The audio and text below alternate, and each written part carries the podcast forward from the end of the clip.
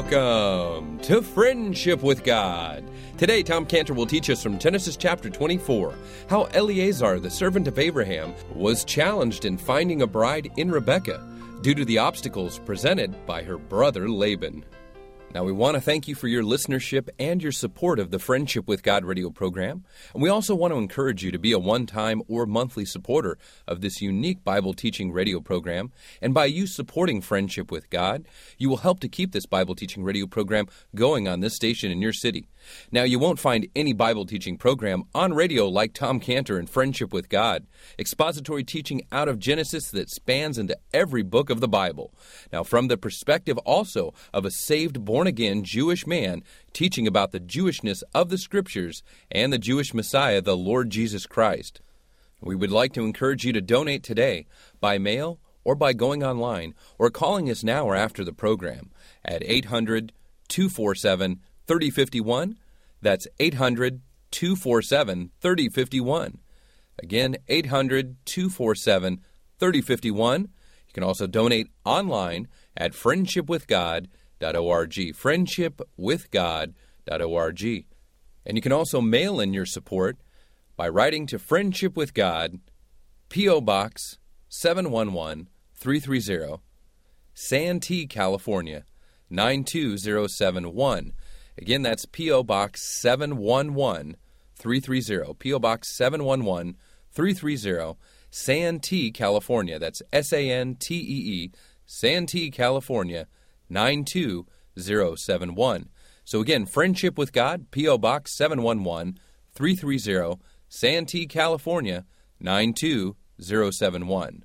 Now let's begin our Bible study with our Bible teacher, Tom Cantor, here on Friendship with God. All right, let's pray. Father, thank you so much for your word. What a great word it is to us because you're a great God, and so therefore your word is great.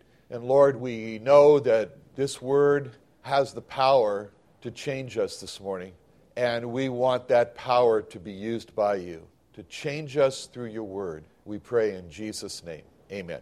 Now, Genesis chapter 24, verse 28. And the damsel ran and told them of her mother's house these things. And Rebekah had a brother, and his name was Laban. And Laban ran out unto the man unto the well. And it came to pass when he saw the earring and the bracelets upon his sister's hands, and when he heard the words of Rebekah his sister, saying, Thus spake the man unto me, that he came unto the man, and behold, he stood by the camels at the well. And he said, Come in, thou blessed of the Lord. Wherefore standest thou without? For I have prepared the house and room for the camels. And the man came into the house, and he ungirded his camels, and gave straw and provender for the camels, and water to wash his feet and the men's feet that were with him.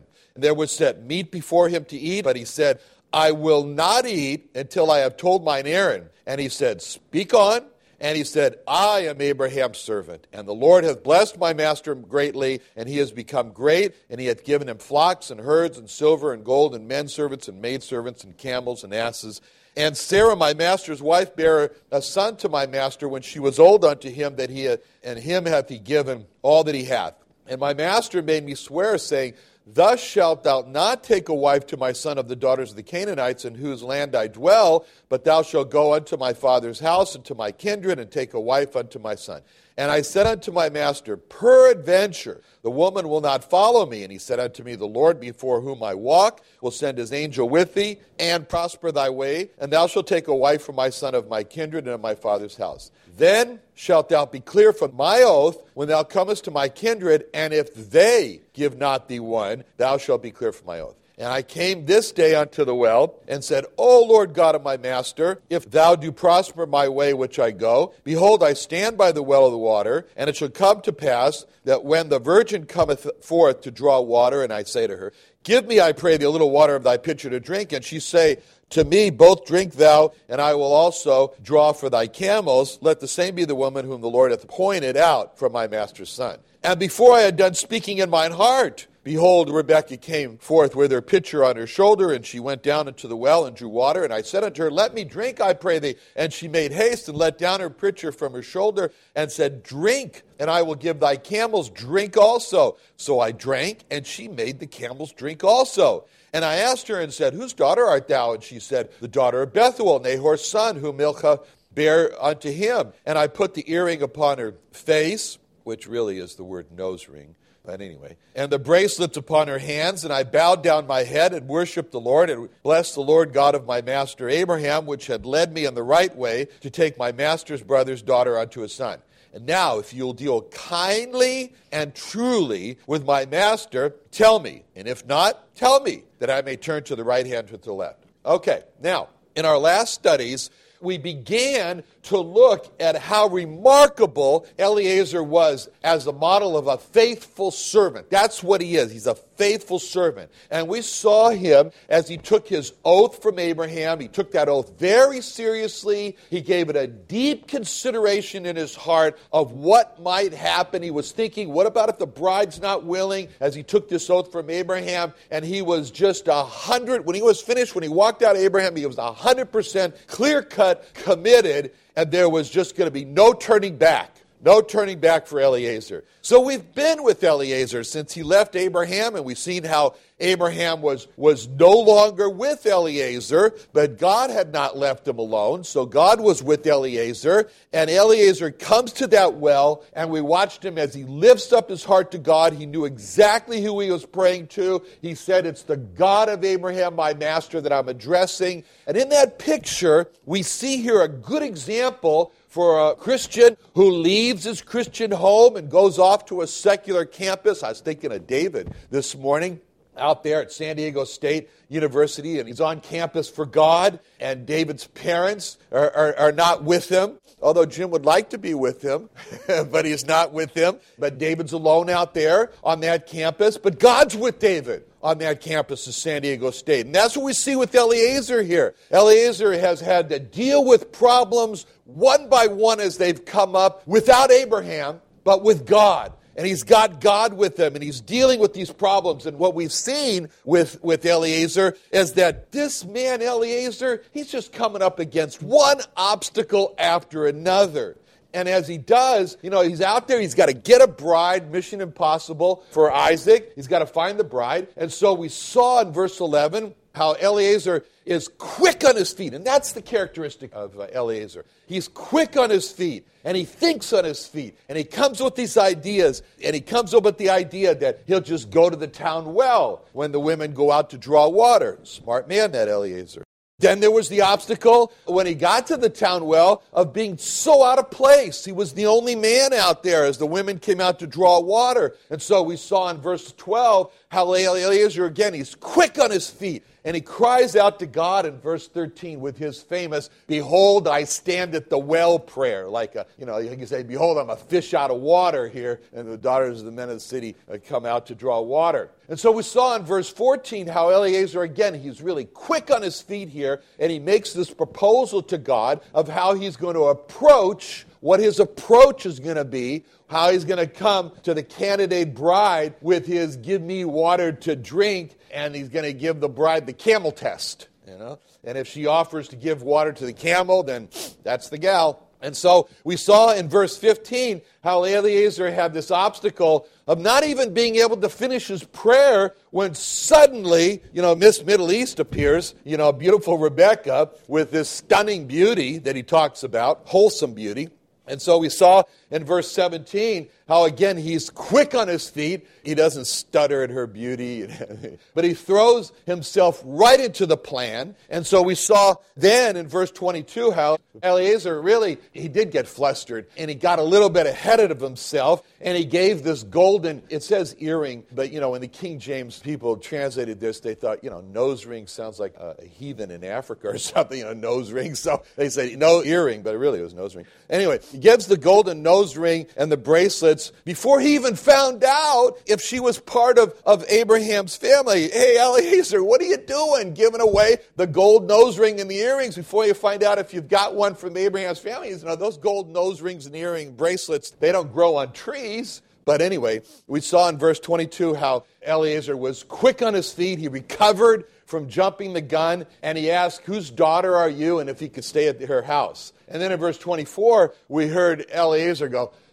that was a close one. As she said, she was from Abraham's family. So, so God helped him. And then in verse 26, he bows his head, he worships God, he thanks God for just helping him, helping him, just leading him, helping him in his being led, helping him when he jumped the gun. And then last week, we saw in verse 29 this new obstacle that all of a sudden is right in Eliezer's face, and this is the Rebecca had a brother, you know, the brother obstacle, not just any brother. I mean, this, is, this is the Laban brother obstacle.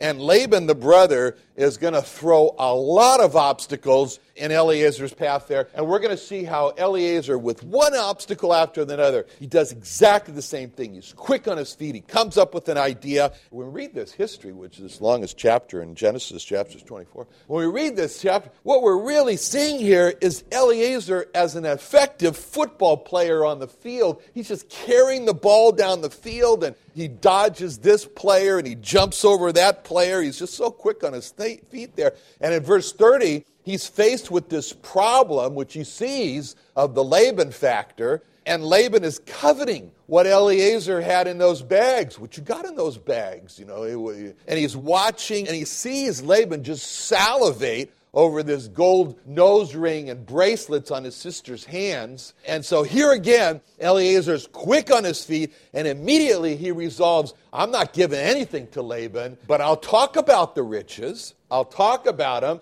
and I'm not giving him anything until he agrees to give up his sister. No bride, no gifts strategy. And so you'll see, we'll see in verse 51 that once Laban said, Behold, Rebekah is before thee. Take her and go and let her be thy master's son's wife, as the Lord had spoken. That then, in verse 53, Eliezer opens up the bag and gives jewels and precious things to Laban and her mother.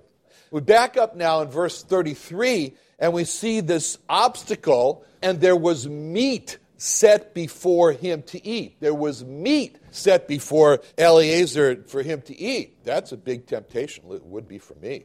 I mean, because Eliezer, he's been on a long journey. He's tired. So are his men. And now he's got this new obstacle in verse 33 of there's meat, not just talking about meat, not just cooking meat, but they've set it right there before him to eat. Now, this is a big temptation. And so we saw in verse 33 how Eliezer, again, he's quick on his feet and he recognizes that the meat that was set before him to eat is an obstacle. So immediately he says, I will not eat until I have told mine errand. And so at the end of verse 33, there was the new obstacle, so to speak, set in his path where speak on. Speak on obstacle because that was a temptation there for Eliezer as the focus is really put on Eliezer now, like we're all listening to you, take the stage that he was faced with the temptation of just basking a little bit in the sunlight of this popularity. I mean, after all, this was he was now the VIP. He's never been this before. He was the VIP of the meeting. And so it was a temptation for him to talk about himself.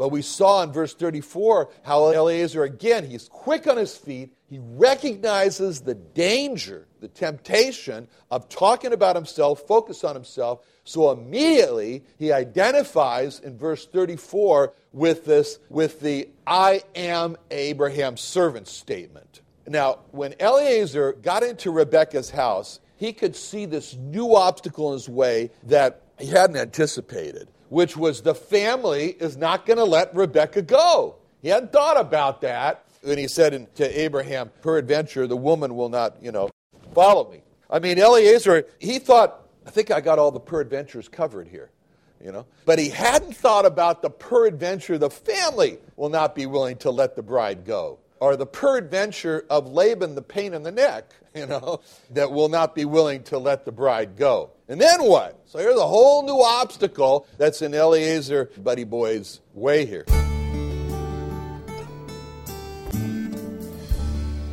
We'll return with our Bible teacher, Tom Cantor, in just a moment here on Friendship with God.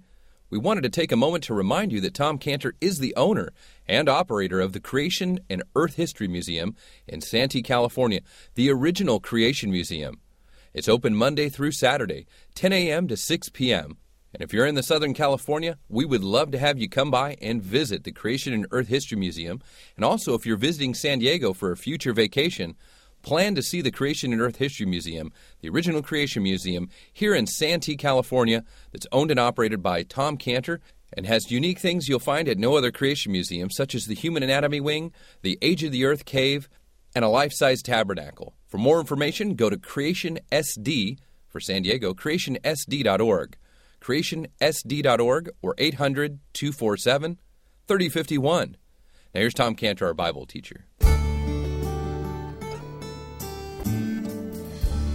So, again, true to form, Eliezer, he's quick on his feet, and he says that Abraham told him in verse 41. So notice the words, what he said. Then, verse 41, shalt thou be clear from this my oath when thou comest to my kindred, and if they give thee not one, thou shalt be clear from my oath. Oh boy, you got to hand it to Eliezer here. He is quick on his feet. I mean, give that man the Academy Award for this performance. What Eliezer said here, let's just do a little fact check on what he said. We look back and we ask the question just exactly what did Abraham say to Eliezer in verse 8? So, what did he say? What did he actually say? In verse 8. If the woman what? If the woman will not be willing to follow thee, then thou shalt be clear from this my oath. Okay? So this is the verse 8 quick fact check. And it shows that Abraham said that he would be clear if the woman was not willing to follow Eliezer, right? But quick on his feet, you got to hand it to Eliezer, he stretches that fact a little bit to tell them in verse 41 that actually Abraham said, What? Then thou shalt be clear from this my oath, when thou comest to my kindred, if they give not thee one, thou shalt be clear from my earth, my oath. Oh, Eliezer, buddy boy, that's a little bit of a stretch from what Abraham was saying. You are clear if the woman is not willing. You're clear, but it didn't say anything about the family not willing. So I don't know if that holds up to the fact check. I'll leave that for you. We're going to hand it to Eliezer because he's so quick on his feet. So, why did Eliezer change the facts here of what Abraham said for him that would get him off the hook from being free from the oath? He's free and he's off the hook if the woman's not willing, which is what Abraham said to Eliezer, and then Eliezer fabricates the, this that he's free and off the hook if the family's not willing. He doesn't tell them that Abraham has said, Now don't you come back unless you have a bride, unless the bride's not willing to come because that would put him in a very weak bargaining position, and he probably wouldn't get the bride. But Eliezer thinks if I tell them that all I have to do is go back to Abraham and say, you know what, the family wasn't willing, and then I'm free, I'm off the hook, no skin off my back, I'm ready to walk away without a bride, no problem. So, you know, just go ahead and tell me that you're not willing to give me the bride, and, and I'll leave with all my jewels and precious things, you know that I was going to give you. you know. And then we saw in verse 55 that when it's time to go, Laban throws this new, un- he didn't think about this, this new obstacle in Eliezer's path. Well, wait a minute now. Just let the damsel abide with us a few days, at the least 10. And after that, she'll go. And so, you know, Eliezer, he's got Laban's number. And so he knows that the few days, maybe 10, means 10 years. But again, we see Eliezer, he's quick on his feet. What's he going to do? He's already given the jewels. That card's gone. The jewels and the precious things are already gone. So what's he going to do? He's quick on his feet and he pulls the God card. And he says to Laban, You know, if you hinder me, you are hindering God. he says, you know, and if you see in verse 55, he presses him and he says, Send me away to my master. So again, he's quick on his feet. When he does, he knows when he should put his foot down and say, Enough's enough. I need to go. And draw this accusation in verse 56 that Laban is hindering Eliezer and hindering, therefore, God. So what we've seen in all this is a lesson for us that what we've seen in Eliezer, the football player moving down the field, and he encounters one obstacle after another, and he never thought of these, and he's quick on his feet, and he comes up with this new plan, and this he's quick to execute the plan, and, and he's dodging obstacles and jumping over obstacles. That's a lesson for us because God wants us to be like Eliezer. I'm not sure about the stretching the truth part. You have to ask the Sunday school class that. But anyway, but he's got both eyes open, Eliezer does. He's got all his radars out. He's monitoring every player in the house. and he's quickly assessing the situation, seeing the obstacles. He's thinking of new strategies, he's executing them, and God's helping him all along the way. And we may start out our day or some trip or some project, and we feel like, you know, we're like the pioneers, Lewis and Clark. We're hacking out some brush, and all of a sudden there's this some unexpected ferocious animal growling at us, or some unexpected swamp, or some cliff. And God is saying to us, Think, think what you're going to do, and then do it, and I'll help you. And the fact that after all these obstacles in Eliezer's way, that in the end, Eliezer actually leaves with the bride. That's miraculous. That's just really miraculous. All right. Verse 33 is really important when he says, I will not eat. And we can just picture this scene, as we said before wonderful meat set out before him. He hasn't seen this in a long time. He's so hungry, and yet he says, I will not eat. It shows here how Eliezer, as a servant, has this unrestrained eagerness to reach his goal. He's got this goal in mind, the goal that was given to him by Abraham get the bride. And he's just, he's got this eagerness that's not going to be restrained. He is focused. You know, I was thinking about this, and, and it reminded me of my stepfather. My stepfather was Ezra Goodman, very Gentile name, Ezra Goodman.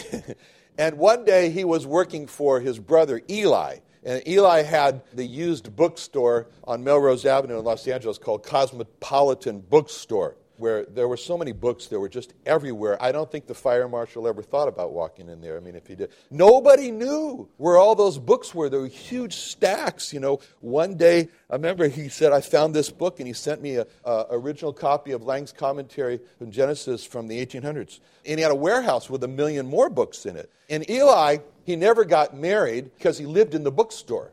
See, he slept among the books. Eli did. And at night, Eli would just walk among the books and then he would learn where the books were. No wonder Eli never got married, right? He was the only one who knew where all these books were. So when customers came into the Cosmopolitan bookstore, you had to find Eli if you wanted to find a book. They were just raised, Ezra and Eli were raised among books because their father was a publisher, book publisher in Manhattan. And so they were just raised with these books. Ezra, my stepfather, was an author, he wrote books. So they loved books. Ezra was a very intense person. He was much more intense than his brother Eli. Eli was a little more laid back. But Ezra, when he got into a project, Ezra was just unstoppable. And Eli told me one time when Ezra decided to go and give a little help to Eli to organize some of his books in his bookstore, you know. And so they were working together, Ezra and Eli, and it got to be lunchtime. And so Eli says to Ezra, uh, as he says, I think we can stop and grab a bite to eat. You know? And then Eli told me how shocked he was when Ezra snapped back to him and said, No, Eli, we're not going to eat. He says, until these books have been organized. Eli says, Okay, okay, we'll just keep working, you know. so when they told Eliezer, you know, why don't you stop and grab a bite to eat here, all this meat, then like Ezra, Eliezer then snaps back in verse 33 with his famous, I will not eat statement. So both my stepfather and Eliezer. Anyway, the goal for them both was paramount. It was what was in their sight. It was, was paramount. Food was not going to get in the way of the goal. They had this unrestrained eagerness to reach the goal. Nothing was going to get in the way. So Eliezer's offered meat he says, I've got something more important now to do than to eat meat. With my hunger now, you might see me now just dive into this meat in front of me, and like a hungry dog with a meaty bone, that's what you maybe think. But I'm just as intense and I'm just as diving in as that hungry dog with the meaty bone, but it's just not this meat. Always so encouraging to start out the week on a Monday listening to Friendship with God and Tom Cantor, another great Bible study here. We want to encourage you to pick up Tom Cantor's new Friendship with God Bible. It's a King James study and reference Bible with over 2,200 pages and over 600 pages of Bible helps and resources prepared by our Bible teacher, Tom Cantor. Now, this is a four year project of putting this all together. One of the amazing features of the Bible is it has Hebrew root notations in the Old Testament. It's also got over 30,000 Bible column and inline scripture references. It also includes a daily bread reading schedule of notations.